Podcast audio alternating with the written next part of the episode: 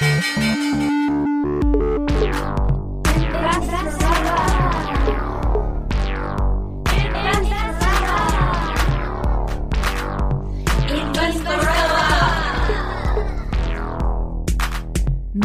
Larissa Krawitz. Willkommen bei Folge 24 von Investorella. Hallo, liebe Investorellas und Jan, ich bin froh, dass wir wieder hier im Studio sind, weil wir haben heute eine richtig, richtig spannende Folge vorbereitet zu einem Thema, über das wir noch nie, ja, noch nie gesprochen haben. Ja, und das Unglaublich. nach 23 Folgen. Ja.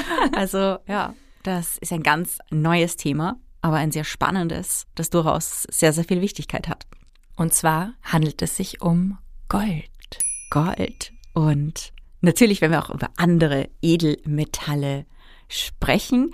Das ist ein Thema, bei dem ich selbst sehr lange gebraucht habe, weil ich bin halt ein Aktienmensch. Und ich habe mir in der Vergangenheit immer gedacht, Gold, okay, das ist einfach ein Klumpen Metall. Ähm, warum Gold? Ja, warum ist gerade Gold so besonders und so wertvoll? Warum soll das? Das ist ja eigentlich nur ähm, eine, das ist, das ist ja quasi eine rein psychologische Sache. Äh, Gold, es hätte genauso gut Platin oder Palladium oder Silber oder Eisenerz oder sonst irgendwas äh, sein können. Warum ist gerade dieses Metall einfach so, so derart wertvoll? Und, und hast du da die Antwort darauf? Ja, ja, mit der Zeit habe ich mich natürlich damit beschäftigt und bin quasi von meinem Aktien Tunnelblick etwas abgewichen und habe mir einfach angesehen, welche historische Signifikanz Gold hat. Also Gold ist der Menschheit seit Tausenden von Jahren wichtig. Es ist eines der ältesten Investments, wenn man so möchte. Aktien, die erste Aktie gab es, ich glaube, 1634 da wurde die erste Aktiengesellschaft äh, gegründet. Und natürlich haben Leute vorher auch in Unternehmen investiert, aber nicht in, nicht in dieser Form. Und ähm, Gold, das gab's äh, schon in alten Hochkulturen. Es war quasi der Schmuck und der Wertgegenstand von Königen und Königinnen, von Pharaonen, von Stammesführern und Führerinnen. Also das war immer so das wertvolle Edelmetall schlechthin. Also es gibt ein ganz, ganz wunderbares Buch, das habe ich im Podcast, glaube ich, eh schon öfters erwähnt. Ich bin ein wirklicher Fan von, von seiner Arbeit. Äh, Walter Scheidel, der ein wunderbares Werk geschrieben hat über das Thema Ungleichheit. Auf Deutsch heißt es Nach dem Krieg sind wir alle gleich. Auf Englisch heißt es The Great Leveler. Er ist ein Österreicher, der in den USA lehrt. Ich habe jetzt vergessen, an welcher Uni. Und er hat das Thema Ungleichheit untersucht, aber 10.000 Jahre zurück. Also wirklich, das ist so spannend, was sie in diesem Buch machen. Und sie können quasi einen Gini-Koeffizienten errechnen. Also der Gini-Koeffizient zeigt den Grad der Ungleichheit in einer Gesellschaft an. Und die berechnen einen Gini-Koeffizienten von Zivilisationen vor Tausenden von Jahren anhand von Grabstätten zum Beispiel. Wie machen Sie das? Da wurden Grabstätten gefunden und da sieht man, wie die Menschen begraben wurden, was in diese Gräber dazugelegt wurde. Und da spielen halt eben so Dinge wie zum Beispiel Schmuckgegenstände eine sehr, sehr große Rolle. Und dann sieht man, äh, da gibt es Grabstätten, wo eben mehrere Menschen in einer Gegend begraben sind. Und man kann ja die Knochen datieren, eben mit Carbon Dating. Und da sieht man, wie die verschiedenen Menschen anhand quasi auch ihrer, ihrer sozialen Stellung, mit welchen Grabbeigaben sie begraben wurde. Und da sieht man, okay, das waren die Häuptlinge und Häuptlingsfamilien und Könige und Königinnen in Zivilisationen, die tausende Jahre zurückliegen. Und da spielt auch Gold eine Rolle. Also da wurden auch, also je nachdem, welche, um welche Weltregionen es sich handelt, Schmuckstücke gefunden in den Gräbern, teilweise Perlen, teilweise handgefertigte äh, Schmuckstücke und Artefakte, aber natürlich auch Gold. Und da sieht man eben, ja, also ich denke mir, irgendwann haben Stammesanführer und Stammesanführerinnen entschieden, hey, dieses Metall, es ist schön gelb, es glänzt, das finde ich jetzt hübsch und that's the name of the game. Das ist jetzt weltweit, also wurde dann weltweit zum, zum wertvollen Metall, eben gerade für Schmuckstücke und andere Reichtümer. Aber es ist doch interessant, weil man kann eigentlich sonst nicht so viel machen mit Gold, oder? Also wie kann man Gold sonst benutzen, außer für Schmuck? Also es gibt schon für Gold und auch für, für andere Edelmetalle gibt es schon auch industrielle Anwendungen. Und Gold ist ein Metall, das den Vorteil hat, dass es nicht sehr reaktiv ist. Also es rostet nicht wie zum Beispiel andere Metalle. Und das macht es äh, besonders praktisch für gewisse medizinische Anwendungen. Manche von euch haben das vielleicht gehört, es gibt zum Beispiel auch eine Goldspirale also das äh, Verhütungsmittel. Das ist zum Beispiel eine von diesen medizinischen Anwendungen. Früher hat man eben Zähne vergoldet, eben gerade auch aus dem Grund, dass es zwar formbar ist, aber eben ein nicht äh, sehr reaktives Metall. Man muss natürlich bedenken, im Mund äh, die Bakterien, die Säuren, die Flüssigkeit und alles, ähm, da werden natürlich andere Metalle weniger praktisch. Also es hat schon auch äh, industrielle Anwendungen, aber aufgrund des Werts wird es natürlich sehr, sehr, sehr häufig als Schmuck getragen und äh, verwendet. Und wie sieht es aus mit der Asset-Klasse Gold? Also wer investiert überhaupt in Gold? Wie sieht das so auf der ganzen Welt aus? Also das ist sehr, sehr, sehr stark kulturell geprägt natürlich auch eben, weil und, und also unsere weltweiten Kulturen eigentlich der Grund sind, warum gerade Gold als, als Metall so wertvoll ist. Natürlich auch andere Edelmetalle wurden dann eben auch entdeckt. Silber, gerade auch in der letzten Zeit Palladium, Platin, sehr, sehr seltene Metalle. Und ähm, man, man hat eben verschiedene Trends. Also gerade bei uns in Europa, gerade in der Dachregion, im deutschsprachigen Raum, wird Gold eben eher so als Inflationssicherungsinstrument gesehen, mit dem man sich gegen eine Inflation, gegen eine Geldentwertung absichern kann. Wir werden noch, noch darüber sprechen in dieser Folge, aber gerade bei uns in der deutschsprachigen Region sitzt die Angst vor der Hyperinflation sehr, sehr, sehr tief. Denn Hyperinflation, so wie es das gegeben hat äh, in, in Österreich oder auch in Deutschland in den 20er Jahren, ähm, Hyperinflation ist wirklich etwas, äh, wir haben es in den letzten paar Jahren gesehen, zum Beispiel in, in Venezuela, dass eine Gesellschaft so richtig, also ein Wirtschaftssystem so richtig vernichten kann und, und äh, wahnsinnige gesellschaftliche Probleme auslöst. Man muss sich nur vorstellen, man bekommt irgendwie sein Gehalt überwiesen und dann möchte man am Nachmittag in einen Supermarkt gehen und die Preise sind schon so stark gestiegen, dass man sich mit einem Monatsgehalt gerade vielleicht ein Päckchen Milch und ein Stück Brot kaufen kann. Es ist natürlich ein Wahnsinn, was das mit Menschen, was das mit Ökonomien macht und dieser Schock sitzt tief. Das heißt, es wird oft sozusagen als Sachwert, als etwas Festes genommen als Investition, da man sagt, okay, ja, Zentralbanken, Zinsen, Geldmenge erhöht sich. Die Goldmenge, die erhöht sich zwar auch, aber es gibt eine physische Limitierung. Das heißt, es gibt Goldvorkommnisse und da gibt es die verschiedensten Schätzungen, wie viele Goldreserven es in, also ähm, im Prinzip Goldvorkommnisreserven es noch gibt auf der Welt. Es gibt verschiedene Orte, wo Gold abgebaut werden kann. Aber natürlich, je mehr Gold abgebaut wurde und wenn man Neues abbauen will, dann ist das mit höheren Kosten verbunden. Man muss schon tiefer in die Erde graben, um es zu finden. Ähm, Goldrecycling hat deswegen sehr, sehr, sehr viel an Signifikanz gewonnen, gerade in den letzten 15, 20 Jahren. Und man weiß eben ja, so Gold, das ist etwas Festes und es ist auch irgendwie physisch limitiert, während Papiergeld, also das Geld der Zentralbanken, heutzutage in den meisten Zentralbankensystemen keiner derartigen Limitierung mehr unterliegt. Aber es gab ja eine Zeit, da war der Dollar auch an den Gold gebunden. Das war ja der Bretton Woods Vertrag. Das ist ganz, ganz wichtig anzusprechen, eben das Bretton Woods System. Ich würde ganz kurz drauf, drauf eingehen. Und ich glaube, das Bretton Woods System ist auch einer der Gründe, warum Gold äh, heutzutage noch eben als sehr, sehr wertvoll oder einer der, der vielen Gründe, warum es als wertvoll betrachtet wird.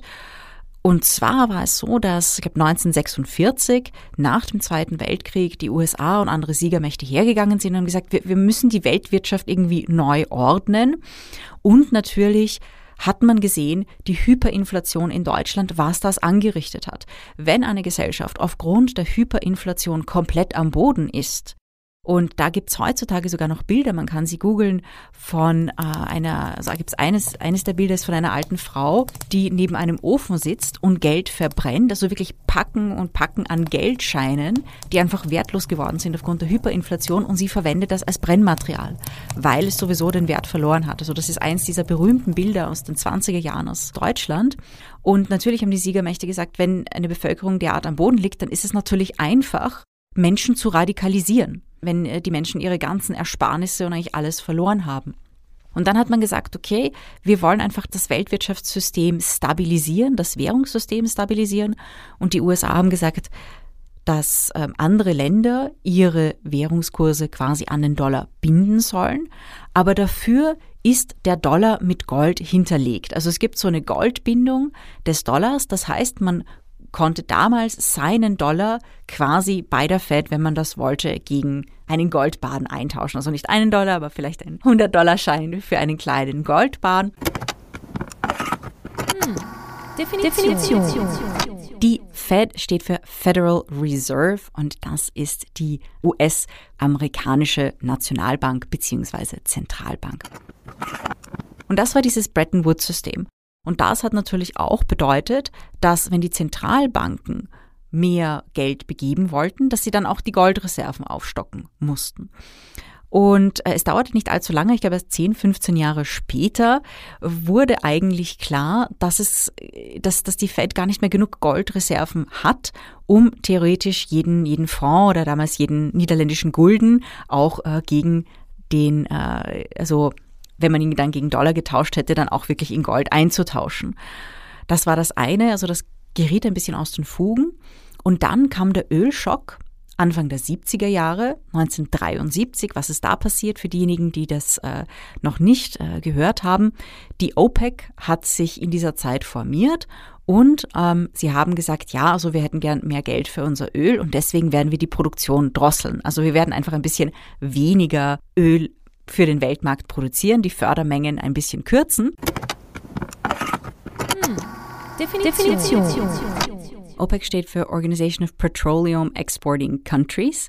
Die OPEC ist ein legales Kartell und das sind äh, einige, weltweit nicht alle, aber einige ölexportierende Länder, die sich zusammengeschlossen haben, um de facto den Ölpreis in eine gewisse Richtung zu bringen, dass es für sie praktisch ist, dass quasi sie ihre Gewinne maximieren können, aber dass das auch in einer guten Relation dazu steht, wie, wie viel das Öl am Weltmarkt kostet. Das hat natürlich verschiedene Gründe, nicht nur deren äh, eigene ökonomische. Wenn, wenn der Ölpreis zu tief fällt, ist das nicht nur für die Ölindustrie schlecht, aber die Ölförderung selbst wird dadurch nicht profitabel und dann vernachlässigen manche Ölgesellschaften quasi ihre Werke und das ist natürlich dann umwelttechnisch relativ gefährlich. Das heißt, ein gewisses Niveau des Ölpreises, äh, das hat schon seine Richtigkeit. Und äh, die OPEC hat es damals geschafft, unabsichtlich die Weltwirtschaft abzuwürgen mit dieser Aktion. Also es gab dann einfach, Öl ist halt so ein wichtiger Produktionsstoff. Es gab dann Ölknappheit, also da gibt's auch, kann man sich auch ansehen, Fotos aus den 70er Jahren, wo die Leute sich bei Tankstellen stundenlang anstellen mussten. Das, das äh, Benzin wurde rationiert. Und dadurch, dass Öl ein wichtiger Produktionsstoff war, wurde plötzlich alles teurer. Alle Industriegüter wurden teurer und man hatte ein neuartiges ökonomisches Problem. Und das nannte man damals Stagflation. Stagnierende Wirtschaft plus Inflation. Und davor hat man gesagt, na, Inflation kommt eigentlich, wenn die Wirtschaft gut läuft, also wenn die Wirtschaft quasi zu heiß läuft. Dann gibt es Inflation und in schlechten wirtschaftlichen Zeiten gibt es eher Deflation. Und jetzt hatte man beides. Das heißt, man hat eine stagnierende Wirtschaft, also eher eine Rezession, aber trotzdem eine, eine Inflation. Warum? Es ging damals um sogenannte Cost-Push-Inflation, das heißt, dass einfach die Produktionskosten angestiegen sind und deswegen die Inflation kam. Und normalerweise, wenn die Wirtschaft gut läuft, dann hat man, das nennt man Demand-Pull-Inflation, also eine Inflation, die eigentlich durch steigende Nachfrage ausgelöst wird und nicht gestiegene Produktionskosten. Und damals dachte sich die Fed, okay, äh, puh, was machen wir jetzt? Wir müssen eigentlich neues Geld drücken, wir müssen eigentlich mehr Geld in den Umlauf bringen, um die Wirtschaft anzukurbeln. Und dann hat man sich vom Bretton Woods-System, das heißt von der Gold-Dollar-Bindung, verabschiedet. Da gab es auch eine berühmte Rede von Richard Nixon, also der 37. Präsident der USA. The strength of a nation's currency is based on the strength of that nation's economy. And the American economy is by far the strongest in the world. Accordingly, I have directed Secretary Connolly to suspend temporarily the convertibility of the dollar into gold or other reserve assets. Es ist heute noch so, dass die USA das Land sind mit den größten Goldreserven. Also Fort Knox, da gibt es zahlreiche Filme darüber, wie Leute quasi die US-Goldreserven rauben, plündern. Ähm, einige gute Actionfilme eben zu diesem Thema. Und Deutschland, die Deutsche Bundesbank ist gleich Nummer zwei hinter den USA, äh, quasi die, die Zentralbankenorganisation, die noch am meisten an Goldreserven hält. Und da sieht man eben auch noch, also man spricht immer darüber, wie, wie konservativ die Bundesbank eigentlich ist. Dieser Schock der Hyperinflation sitzt einfach im kollektiven Gedächtnis immer noch sehr tief. Was auch interessant ist, äh, nach den USA und nach Deutschland, die Organisation, die am drittmeisten äh, physisches Gold besitzt, ist der IMF. International Monetary Fund, der internationale Währungsfonds, der eben auch dazu geschaffen wurde, um Währungen zu stabilisieren, beziehungsweise Ländern, die mit ihrer Währungsstabilität massive Probleme bekommen haben, zu unterstützen und da Kredite zu vergeben zur Stabilisierung. Also der IMF hat auch noch ziemlich viel Gold und äh, Österreich ist an 20. Stelle. Und es sind einige europäische Länder, eben Portugal, Spanien, die Schweiz, deren Zentralbanken noch relativ hohe Goldreserven haben. Und was hat es eigentlich für Konsequenzen gehabt für die unterschiedlichen Länder, dass äh, wir nicht mehr ähm, an dem Bretton Woods-System hängen? Also es hatte sehr, sehr viele verschiedene Konsequenzen. Also eher nicht für das Gold, also für das Gold hatte es eben auch äh, Konsequenzen, aber eher für die Währungen. Äh, ganz interessant ist halt einfach, dass die äh, Währungsbindungen, dass einerseits andere Währungen an den Dollar gebunden waren oder auch aneinander, dass das sich mit der Zeit aufgeweicht hat. Und es hat natürlich die Konsequenz, dass die Zentralbanken, man sagt immer, Geld drucken konnten, so wie sie das für richtig hielten. Das heißt, diese Limitierung, deren die Zentralbanken in der Vergangenheit also unter dem Bretton Woods-System unterlagen, die wurde aufgehoben und man sieht einfach auch, wenn man sich ansieht, die Geldmenge. Die Geldmenge der Fed, die Geldmenge der EZB, die sind einfach in den letzten ja, seit den 70ern, also in den letzten 50 Jahren, ist die Geldmenge einfach stetig gestiegen. Was hatte es für Konsequenzen für den Goldpreis? Der Goldmarkt ist dadurch natürlich volatiler geworden. Aber der Goldpreis ist natürlich auch angestiegen und natürlich ist ein Faktor, äh, die Zentralbanken, manche von denen, also gab es äh, auch Diskussionen, die die Deutsche Bundesbank hat in den 90er Jahren relativ viel Gold verkauft auch. Und Privatinvestoren sind halt einfach vermehrt in Gold gegangen und eher private Institutionen von den staatlichen weg, weil die gesagt haben, okay, ich muss mich jetzt gegen die Inflation absichern, so wie das eigentlich die Zentralbanken in der Vergangenheit gemacht haben unter dem Bretton Woods-System. Also das ist auf jeden Fall ein Faktor. Andere Faktoren für den stetigen Goldpreisanstieg äh, ist natürlich auch das Wirtschaftswachstum in Asien ganz, ganz, ganz, ganz wichtiger Faktor. Der äh, kulturelle Wert von Gold ist ein bisschen anders als in unserer Gesellschaft, aber das ist eben auch äh, gerade in Indien zum Beispiel, da sieht man am Goldpreis oft die Hochzeitssaison, weil einfach sehr viel Gold äh, verschenkt wird. Und man muss bedenken, dass auch in Ländern, die ein nicht so entwickeltes Bankensystem haben, Gold natürlich praktisch ist, weil man kann es sich umhängen. Goldschmuck, man hat eine Kette, mit der läuft man die ganze Zeit herum, was ideal ist, wenn man in einem Land lebt, wo man Geld nicht so sicher aufbewahren kann, wo es vielleicht Inflations- oder Währungsstabilitätsthemen gibt. Und da ist das eben auch sehr, sehr populär. Aber sagen wir mal, wir wollen in Gold investieren. Wo macht man das überhaupt und wie macht man das?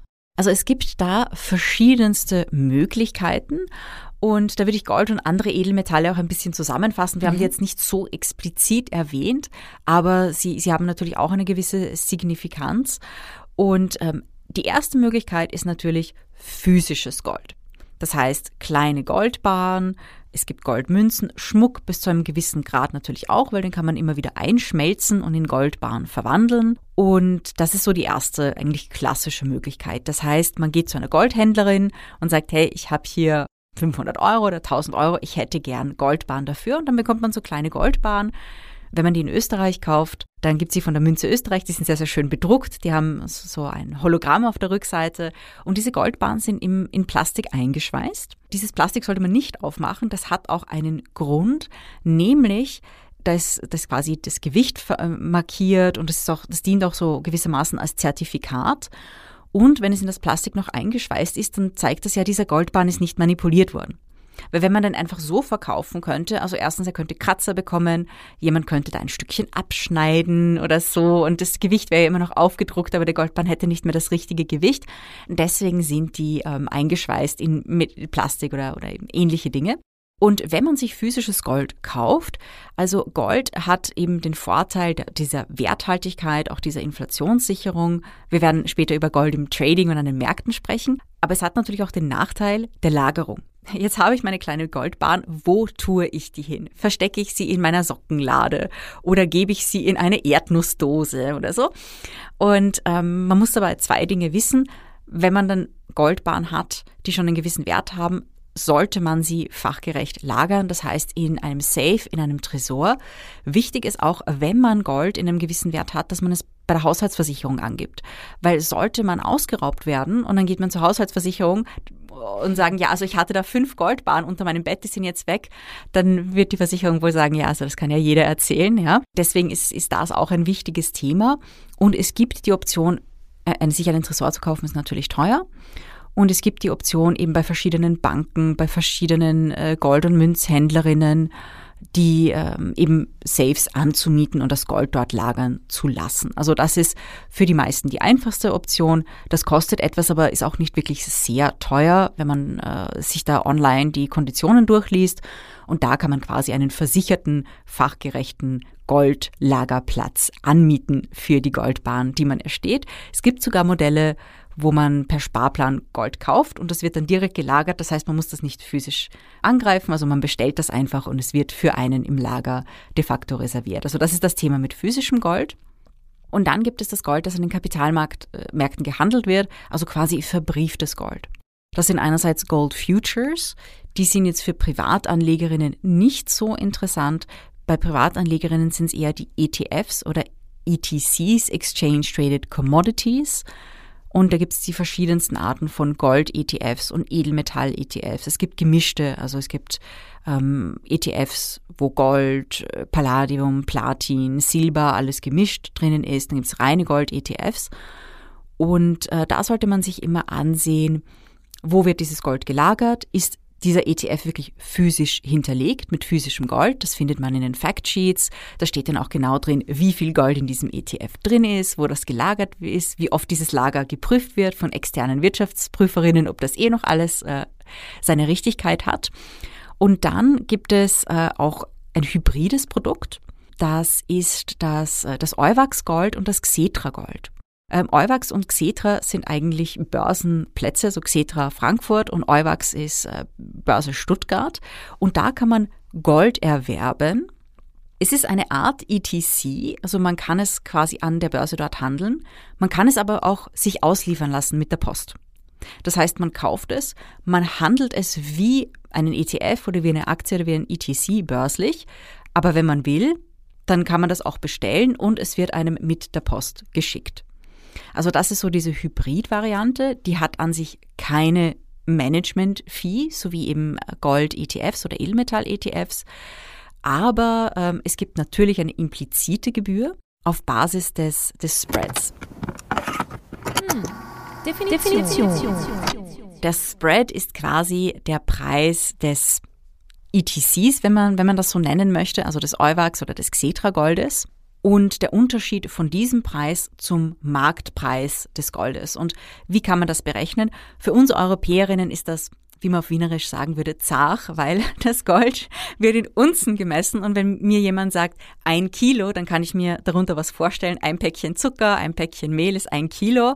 Wenn mir jemand sagt, eine Unze, dann, dann habe ich dazu absolut keinen Bezug. Also das ist für Amerikanerinnen wesentlich einfacher. Deswegen muss man halt einfach rechnen. Es gibt eh, äh, wenn man das googelt, so leichte Online-Rechner, wo man das umrechnen kann und dann kann man sagen, okay, wie viel kostet eine Unze? Und dann sieht man eben bei, bei dem ETC, wie viel Gewicht ist da drin wie viel kostet dieses Gewicht und dann kann man sich diese Differenz anhand dessen ausrechnen. Und das sollte man auch tun, weil das schwankt auch teilweise. Und äh, da sieht man halt quasi, okay, wie ist dieser Spread? Das ist auch bei, bei ETFs und bei ETCs zu beachten manchmal.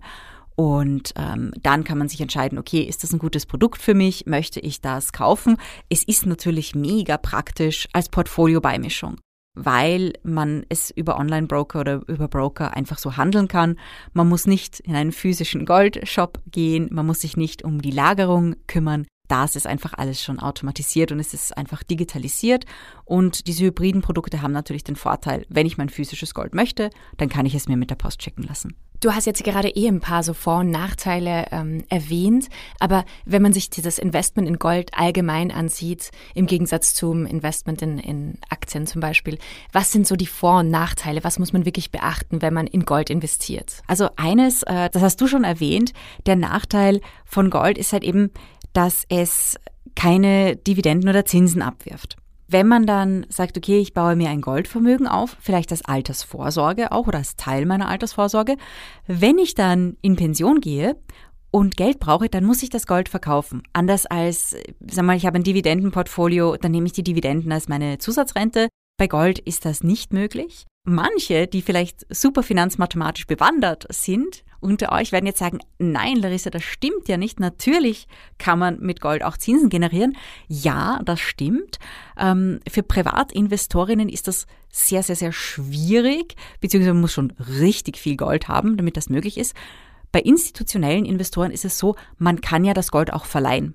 Also man kann das Gold an andere Marktteilnehmerinnen verleihen, die zum Beispiel Gold shorten wollen. Hm. Definition. Definition. Das sind Leute, die auf einen fallenden Goldpreis setzen und quasi das Gold leer verkaufen, eine Zeit lang. Und für diesen Zeitraum, weil sie es ja nicht haben, leihen sie sich das Gold von jemandem anderen aus. Und da gibt es eben den Goldverleih, da gibt es auch spezielle Goldverleihzinssätze und somit kann man mit Goldreserven, die man, einem Goldvermögen, das man hält, kann man damit Geld verdienen, das, das heißt, man verleiht sein Gold, bekommt Zinsen, dann bekommt man es irgendwann zurück. Das schon, das ist aber für Privatinvestorinnen eher, eher schwierig darzustellen. Aber damit das alles korrekt ist, ja, möglich ist es natürlich. Aber das ist eben einer der Nachteile von Gold. Keine Zinsen, keine Dividenden und diese Lagerungsproblematik beim, beim physischen Gold. Große Vorteile ist eben die Tatsache, dass es doch einen Sachwert darstellt. Man kann es angreifen. Das finde ich zum Beispiel sehr schön wenn man sich selbst gelegentlich einen Goldbarren kauft, das ist ein Investment, das sieht man, ja, also das kann man anfassen, es leuchtet schön, es ist schön poliert, es sieht gut aus, gerade die mit den Hologrammen und so, das ist, ähm, das ist natürlich sehr, sehr nett, auch einfach als psychologischer Faktor. Und der Vorteil ist eben, dass es eine gewisse Inflationsabsicherung bietet und es ist auch ein Kriseninvestment. Warum genau? Das sieht man immer wieder. Ja, also es gibt so Geschichten aus, aus Krisenzeiten, wo Leute eben mit Gold oder Goldschmuck für Dinge bezahlt haben ähm, eben gerade in Hungersnöten, eben gerade auch in Zeiten sehr, sehr hoher Inflation. Das ist das eine. Und es ist ja de facto weltweit als ein anerkanntes, äh, nicht, nicht unbedingt ein Zahlungsmittel, aber ein anerkannter Wertgegenstand. Also jede Person auf der Welt weiß, was, was Gold ist. Und es ist, es gibt keine Länder, die sagen, nee, Gold, davon haben wir noch nie gehört. Und äh, das, das macht es natürlich praktisch. Aber man sieht, immer in schlechten Zeiten oder immer wenn es einen Crash gibt. 2020 hat man das auch wunderbar gesehen und auch in Crashes davor, wenn die Kapitalmärkte so richtig nach runterrauschen, runterrauschen, dann bam, steigt der Goldpreis. Also man hat es zum Beispiel gesehen, März 2020, ähm, wenn man, wenn man sich anschaut, S&P 500, ja, rauscht 30 Prozent runter und das Gold sofort 15 Prozent hinauf. Und da hat man eben auch danach, äh, Wochen, Monate danach noch diese Entwicklung gesehen. Da hatten sich die Märkte zwar schon wieder erholt, aber einfach diese, diese Flucht in ein sicheres Investment, Safe Haven Investment, irgendwie so einen Sachwert in etwas, das Stabilität hat, das man anfassen kann. Das sieht man beim Goldpreis immer wieder. Und deswegen habe ich so die Strategie, in Gold eher antizyklisch zu investieren. Das heißt, wenn der Goldwert steigt, dass du dann Gold verkaufst? Und ja, stattdessen also, in Aktien investierst ähm, oder wie? Äh, ja, also das ist, wir haben ja schon das Thema Rebalancing öfter besprochen. Und gerade in solchen Extremsituationen, wie wir sie März 2020 aufgrund der Corona-Krise hatten, wenn man ein, ein, gut diversifiziertes Portfolio hatte mit einem gewissen Aktienanteil, mit einem gewissen Goldeinteil, dann haben sich die Kuchenstückchen ja verschoben. Ja? Der Aktienkuchen ist stark geschrumpft und der Goldkuchen ist plötzlich auch relativ stark gestiegen. Und wenn man in der Situation dann das Gold abverkauft hat und äh, quasi die Kuchen wieder ausgeglichen auf, die, äh, auf den ursprünglichen Wert, dann hat man Gold teuer verkauft und Aktien sehr, sehr günstig eingekauft. Also das ist etwas, äh, das man immer machen kann, was, was ich persönlich auch mache. Ich kaufe nicht Gold in Krisenzeiten, im Gegenteil. Das heißt, ich kaufe das Gold, ich sehe mir dann einfach immer an und man sieht dann auch, dass der Goldpreis dann immer wieder zurückgeht, wenn sich eine Krise schon langsam legt. Also das hat man ähm, auch noch 2008 gesehen. Ähm, man hat das jetzt nach, in der Corona-Krise gesehen. Ähm, es ist aber nicht so, dass es etwas gibt, äh, wo man sagt, das ist eine, eine Mean Reversion äh, in der Finanzmathematik, also eine Rückkehr zum Mittelwert. Äh, das gibt es bei manchen Dingen, dass man sagt, okay, das ist irgendwie ein Asset, das kehrt immer wieder zum Mittelwert oder zu einem gewissen Wert zurück. Und bei Gold ist es tendenziell so, dass es langfristig schon einen Wertzuwachs gibt.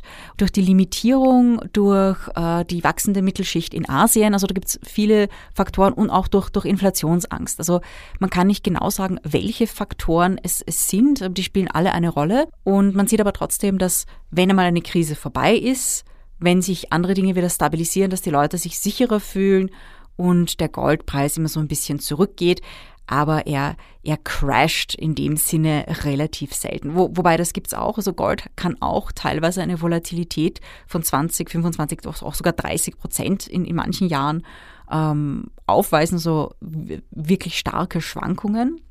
Und äh, das darf man natürlich nicht vergessen. Also Gold ist auch etwas in the long run, aber gerade so in Kombination mit dem Rebalancing und dass man sagt, ich habe immer so einen, gewiss, einen gewissen Anteil an Gold in meinem Portfolio, und das dient mir so als, als Krisenabsicherung und Kompensation für Crashes. Und wie ist es jetzt gerade im Moment? Wie ist da der Goldwert? Also der aktuelle Goldpreis ist 1784 Dollar und 50 Cent pro, äh, man nennt es Troy Ounce. Äh, das ist quasi die, die Unze, in denen Gold gemessen wird. Und wie hat sich der Goldpreis, das ist vielleicht auch interessant, ähm, entwickelt. Das heißt, wenn man jetzt äh, den Anfang der Corona-Krise sieht, es ist teilweise um also richtig stark ist um 25 Prozent gestiegen.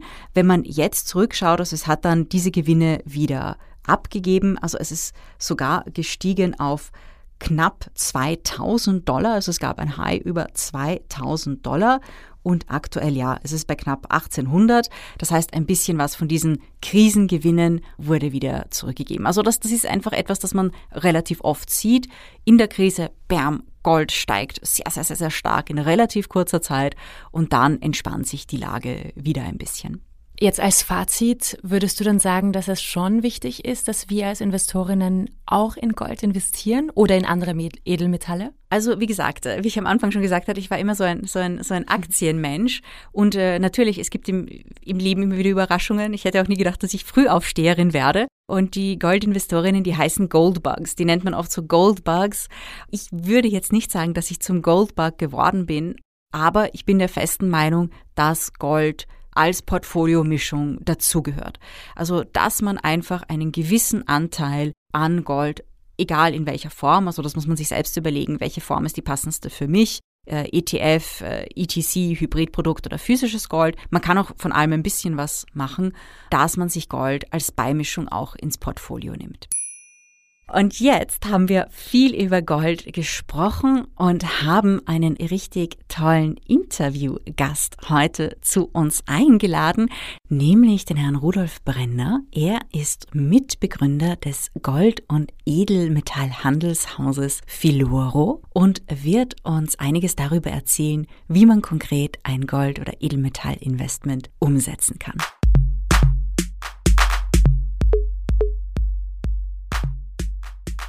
Herr Brenner, willkommen bei uns im Podcast. Danke, dass Sie sich die Zeit genommen haben. Grüß Gott und danke für die Einladung, freut mich sehr. Dann würde ich gleich in Medias Res gehen und Sie fragen, wie die Gründung von Filoro eigentlich zustande kam. Was war Ihre Motivation, ähm, Filoro zu gründen? Wie ist da die Geschichte? Ja, da muss ich ein bisschen ausholen. Ähm, ich bin eigentlich schon als Kind mit dem Thema Gold befasst gewesen. Ich bin ja geboren in Ostdeutschland. In Ostdeutschland war Gold ein ganz besonders gefragtes Gut. Das war sogar mehr gefragt als die Westmark. Wer dort Gold hatte, er hat eigentlich alles bekommen. Und mein Vater war Wiener. Ich bin als Baby nach Wien gekommen, aber bin halt immer gependelt, weil mein Teil meiner Familie in Ostdeutschland äh, nach wie vor geblieben ist. Und dann war es mein Ziel, in, in, in die Bankenbranche einzusteigen, so meine ersten Jobs und habe dann eben das Veranlagungsgeschäft von der Pike auf gelernt, hatte aber immer einen besonderen Bezug zu Realwerten. Und auch die Klientel, die ich dann letztendlich betreut habe, war ganz stark getrieben vom Kapitalerhalt. Das waren größere Stiftungen und institutionelle Investoren. Und die äh, wollten in erster Linie kein Geld verlieren. Die wollten natürlich eine adäquate Verzinsung verdienen, aber kein Geld verlieren.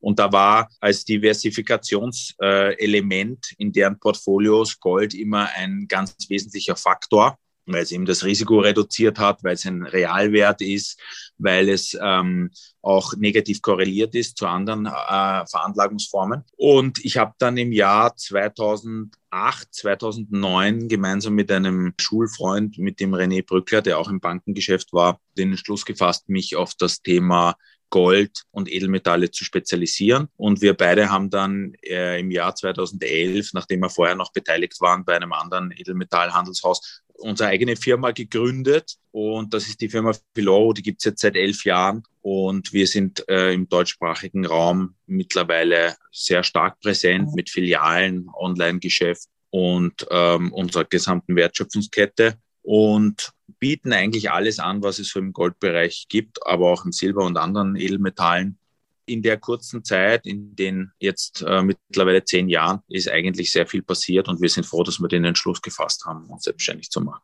Ja, ich sehe, ich, ich habe ja ähm, mit dem René Brückler gemeinsam studiert an der FH Bank und Finanzwirtschaft und ich habe das ja. immer beobachtet und ich habe gesehen, wie stark Filoro auch expandiert hat.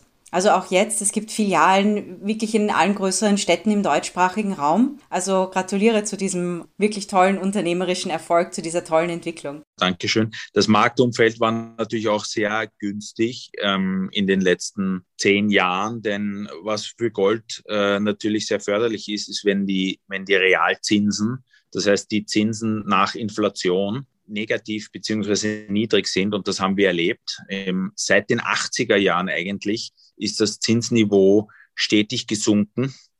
Und ähm, das begünstigt natürlich nicht nur die Börsen, ähm, sondern es begünstigt Realwerte im, im breiteren Sinne. Dazu zählen auch Immobilien und dazu zählt natürlich auch Gold und Silber.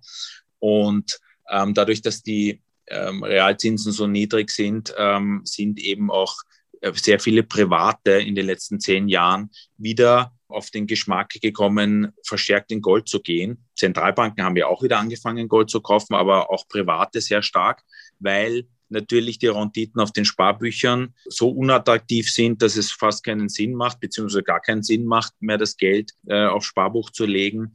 Jetzt haben wir mittlerweile im, im deutschsprachigen Raum auch äh, Negativzinsen, die weitergegeben werden. Auch auf dem Anleihenmarkt äh, lässt sich mit Staatsanleihen ja nichts mehr verdienen. Und auch Lebensversicherungen werfen nicht mehr ab, wie es einfach früher mal war, als die Zinsen noch höher waren.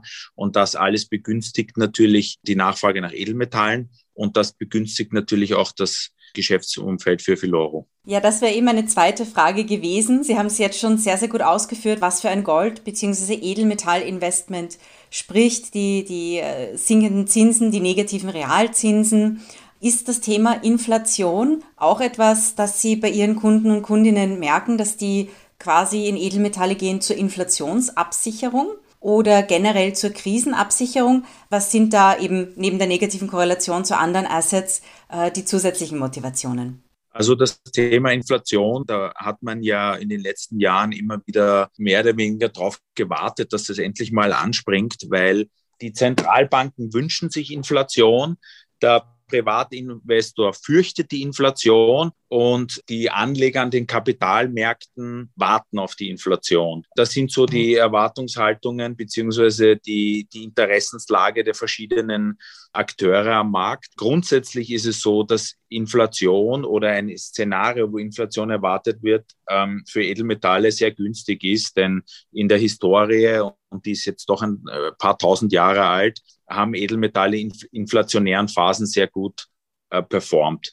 Durch diese immensen Geldmengenausweitungen, die wir gesehen haben ähm, seit der letzten Bank- und Finanzkrise, wurden ja unglaubliche Geldmengen geschaffen. Und in vielen Bereichen hat man ja die Inflation schon gesehen. Also das Schlagwort ist sicherlich Assetpreisinflation, wo einfach Kapitalmärkte mit Geld geflutet wurden ähm, und dadurch auch ein entsprechender Anstieg passiert ist. Wo die Inflation in der Vergangenheit noch nicht so angekommen ist, war bei Konsumgütern des täglichen Lebens. Das sehen wir aber jetzt in den letzten Wochen und Monaten verstärkt, denn durch die Corona-Pandemie wurde nicht nur noch einmal die Geldmenge substanziell ausgeweitet und Hilfspakete und Garantien und sonstiges geschnürt, sondern ähm, es wurden auch Lieferketten unterbrochen, globale. Und durch die Lockdowns haben viele Leute Einkommenskompensationen bekommen, in Amerika Direktzahlungen und hier in Europa auch durch Hilfsmaßnahmen. Und die Privatinvestoren waren aber gar nicht so sehr in der Lage, bis auf das äh, Online-Shopping und dergleichen, das Geld auszugeben. Und dieser Schwall bewegt sich jetzt auf den Markt, gekoppelt mit der Situation, dass viele Güter einfach nicht verfügbar sind. Man sieht es jetzt mittlerweile auch im, im, in den, bei den Produkten des täglichen Lebens, das Fleisch wird teurer, Holz ist nicht verfügbar, ist jetzt vielleicht nicht ein, ein gutes täglichen Lebens, aber es ist halt für die Bauwirtschaft sehr wichtig. Es ist in der Bauwirtschaft generell werden unglaublich viele Dinge wie Dämmstoffe und dergleichen äh, teurer beziehungsweise nicht verfügbar. Es ist sogar sehr unangenehm, aber sogar das Toilettenpapier wird dünner und teurer. Also wohin man schaut, Preissteigerungen finden statt. Und das ist auch etwas, was in unserer Gesellschaft ja auch vor allem durch die ältere Generation unglaublich negativ verhaftet ist die Preise steigen nach den Weltkriegen, all diese Themen, äh, die wir alle kennen, ähm, rufen Negativszenarien hervor. Und da durch diese Angst ähm, werden Edelmetalle ganz stark gesucht. Das hat man auch in der Vergangenheit immer so gesehen. Deshalb ist Inflation ein ganz wichtiger Faktor, wo es fast ein Muss ist, einen Teil seines Vermögens auch in, in, in Sachwerte zu diversifizieren. Also ich gehe davon aus, und das, diese Meinung teilen auch viele Experten, dass wir im kommenden Jahrzehnt mit dauerhaft höheren Inflationsraten leben werden müssen. Das ist natürlich auch ein Gedanke, den sich viele Menschen machen, die den Podcast hören. Und wenn jetzt jemand da draußen, also vielleicht eine jüngere Investorin, noch niemals ein Gold- oder Edelmetallinvestment getätigt hat und sich sagt, ja, jetzt ist es Zeit, das zu meinem Portfolio hinzuzufügen, ich habe das noch nicht.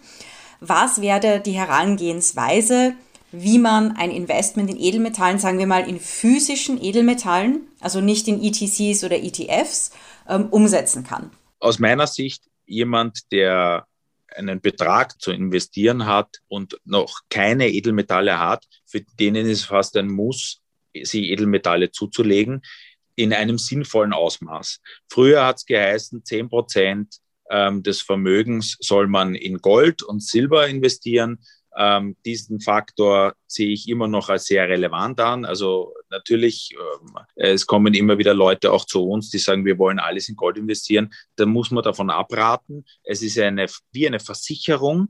Es ist etwas, was man langfristig sich anschafft, liegen lässt und immer die Gewissheit hat, wenn ich Edelmetalle in meinem Portfolio habe, dann gibt es einen Sachwert, der wird nie wertlos. Das muss einmal die, äh, meiner Ansicht nach die Grundüberlegung sein. Für spekulative Zwecke würde ich dem Privatinvestor, also da würde ich davon abraten, das zu tun. Das sollte man anderen überlassen, aber für Privatinvestoren würde ich dazu raten, das als langfristige Versicherung zu sehen. Der zweite Punkt, der sehr wichtig ist, man sollte Edelmetalle immer physisch kaufen.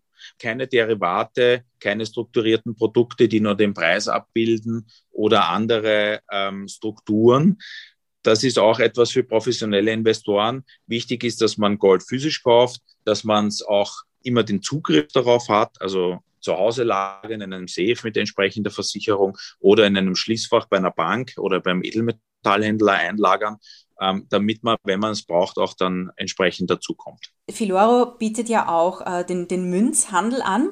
Äh, könnten Sie ja. mal sagen, was da der Unterschied ist welche, warum man quasi in, in Gold- und Silberbarren investieren sollte und, und warum in, in, in Münzen. Was, was ist da der Unterschied? Also das ist eigentlich kein großer Unterschied. Es gibt Leute, die präferieren äh, lieber Barren. Es präferieren manche Leute Münzen. Das ist Geschmackssache. Ähm, eine Grundregel ist, je größer die Einheit ist, desto geringer ist der Aufschlag auf den Rohstoff. Das heißt, bei einem Kilo Bahn ist der Aufschlag entsprechend geringer als bei einem 1 Gramm Bahn. Und bei Münzen, Münzen haben den Vorteil, dass es äh, oft offizielles Zahlungsmittel ist, äh, wie zum Beispiel der Wiener Philharmoniker, einer der beliebtesten Anlagemünzen weltweit.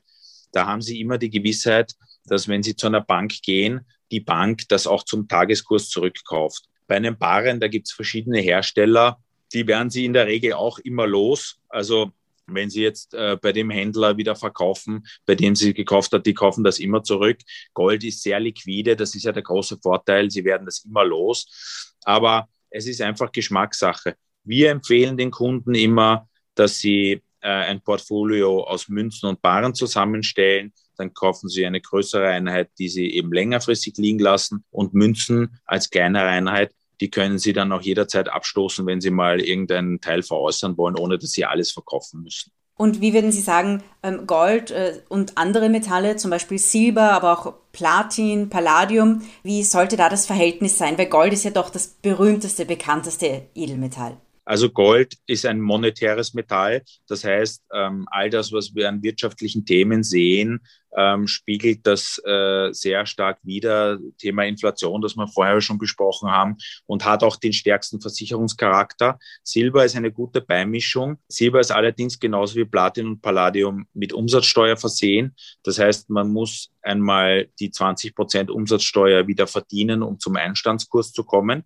Dafür ist Silber ein mit, oft mit einem Multiplikator ausgesehen äh, behaftet, was die Performance betrifft. Man sieht das in Phasen wie zum Beispiel bei der letzten Finanzkrise, als die Geldmenge dann sehr stark ausgeweitet wurde, ist Silber mehr oder weniger explodiert, ist um einiges volatiler als Gold, hat aber den Vorteil, dass eine industrielle Nutzung ähm, mit Silber verbunden ist. Das heißt, sie haben nicht nur den monetären Charakter, sondern sie haben auch den industriellen Charakter, der bei Gold jetzt nicht so stark ausgeprägt ist. Und wenn die Wirtschaft gut läuft, ist die Silbernachfrage auch entsprechend hoch und das ist ein zusätzlicher Preistreiber bei dem Edelmetall. Ja, danke sehr. Das sind gerade mit der Umsatzsteuer, aber auch die Details zu Silber sind sehr, sehr wichtige Informationen. Ich hätte noch eine letzte Frage ähm, zu den Risiken wenn man in Edelmetalle anlegt, welche Risiken sind da zu beachten? Vielleicht auch im, im Alltag, Sie haben die Lagerung schon angesprochen, dass das ein wichtiger Punkt ist. Gibt es noch andere Risiken bzw. Fallen, auf die Investorinnen gerade am Anfang unbedingt achten sollen? Ich würde dazu raten, zertifiziertes Gold zu kaufen. Es gibt die LBME-Zertifizierung, die steht für London Bullion Market Association. Das ist der mit Abstand größte Goldmarkt. Dort hat man sich auf einen Standard geeinigt, der eben diese LBME-Zertifizierung umfasst. Und die Produzenten, die nach diesem Standard produzieren, werden jährlich wirklich auf Herz und Nieren geprüft, müssen Qualitätsstandards, Größenordnungen äh, entsprechen, Umweltstandards und sehr vielen Kriterien, die man eben nicht ähm, so einfach erfüllt. Deshalb gibt es auch nur eine Handvoll, die de, diesen Standard anbieten. Filoro-Produkte, Münze Österreich-Produkte sind alle nach diesem Standard zertifiziert. Das Zweite ist, ähm, dass wenn man es zu Hause lagert und nicht in einem Schließfach, sollte man sich unbedingt eine Versicherung anschaffen, die den Schaden der hoffentlich nie eintritt, auch abdeckt, falls er denn mal kommt. Man sollte auch nicht jedem erzählen, dass man ähm, groß in Gold investiert und das dann lagert, aber das versteht sich vielleicht sogar von selbst. Ja, und das Dritte ist, man sollte auch auf lokale Produkte schauen. Es gibt in Österreich die Münze Österreich, die hat ein hervorragendes Renommee, die hat über Jahrhunderte sich am Markt behauptet. Ähm, die gibt es schon seit Ewigkeiten. Filoro-Produkte sind auch LBMS zertifiziert, ist ein österreichischer Münzhändler und, und Goldbahnhändler, wo ich auch immer in eine Filiale gehen kann und dann, wenn ich irgendein Anliegen habe, entsprechend äh, mich beraten lassen kann. Deshalb vielleicht auch ein Hinweis zum Online-Geschäft. Gibt ja viele Leute, die das gerne online kaufen. Da würde ich auch nur auf etablierte Geschäftsmodelle setzen, die das schon jahrelang machen. Auch hier die Münze Österreich, also auch Filoro, machen das äh, über einem Jahrzehnt und sind sicherlich hier in dem Bereich die besten Adressen. Danke sehr. Das sind sehr, sehr, sehr wichtige Informationen. Herr Brenner, ähm, ich danke Ihnen vielmals, dass Sie sich die Zeit genommen haben und uns noch ein bisschen mehr Einsicht in den Goldhandel, in den Goldmarkt und in Gold als Investment gegeben haben. Das ist äh, gerade eben jetzt ein sehr, sehr wichtiges Thema. Gerne. So, liebe Investorellas, vielleicht sind einige von euch jetzt Goldbugs geworden und legen sich jetzt Münzen oder kleine Goldbahn oder Gold-ETFs zu. Es war sehr, sehr spannend, über dieses Thema auch einmal zu reden, denn das ist etwas, das schon in jedes Portfolio nach der Zeit gehört. Wie immer findet ihr alle Informationen in den Show Notes, also auch all das, was wir in der Folge erwähnt haben, alle Statistiken. Und in den Show Notes findet ihr auch unsere Podcast-Empfehlung, und zwar Philosophieren mit Hirn, und zwar die Folge über Geld. Die schicken wir euch auch in den Show Notes. Es war super spannend. Ich freue mich schon sehr auf die nächste Folge.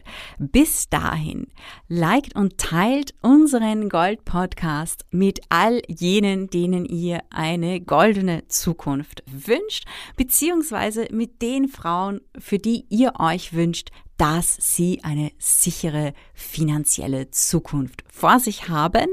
Und schaut rein auf investorella.at. Es gibt den Online-Kurs und ihr könnt mir natürlich, falls ihr das noch nicht tut, auf Instagram folgen und da poste ich manchmal auch Fotos von Goldbahn. Sehr gut. Bis zum nächsten Mal. Viel Spaß und Erfolg beim Investieren.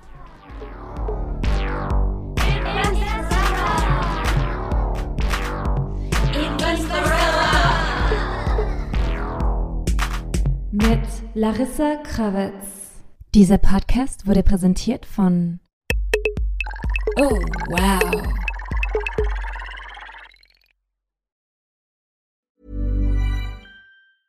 Mom deserves the best, and there's no better place to shop for Mother's Day than Whole Foods Market. They're your destination for unbeatable savings, from premium gifts to show-stopping flowers and irresistible desserts. Start by saving 33% with Prime on all body care and candles. Then get a 15-stem bunch of tulips for just $9.99 each with Prime. Round out Mom's menu with festive rosé, irresistible berry chantilly cake, and more special treats. Come celebrate Mother's Day at Whole Foods Market.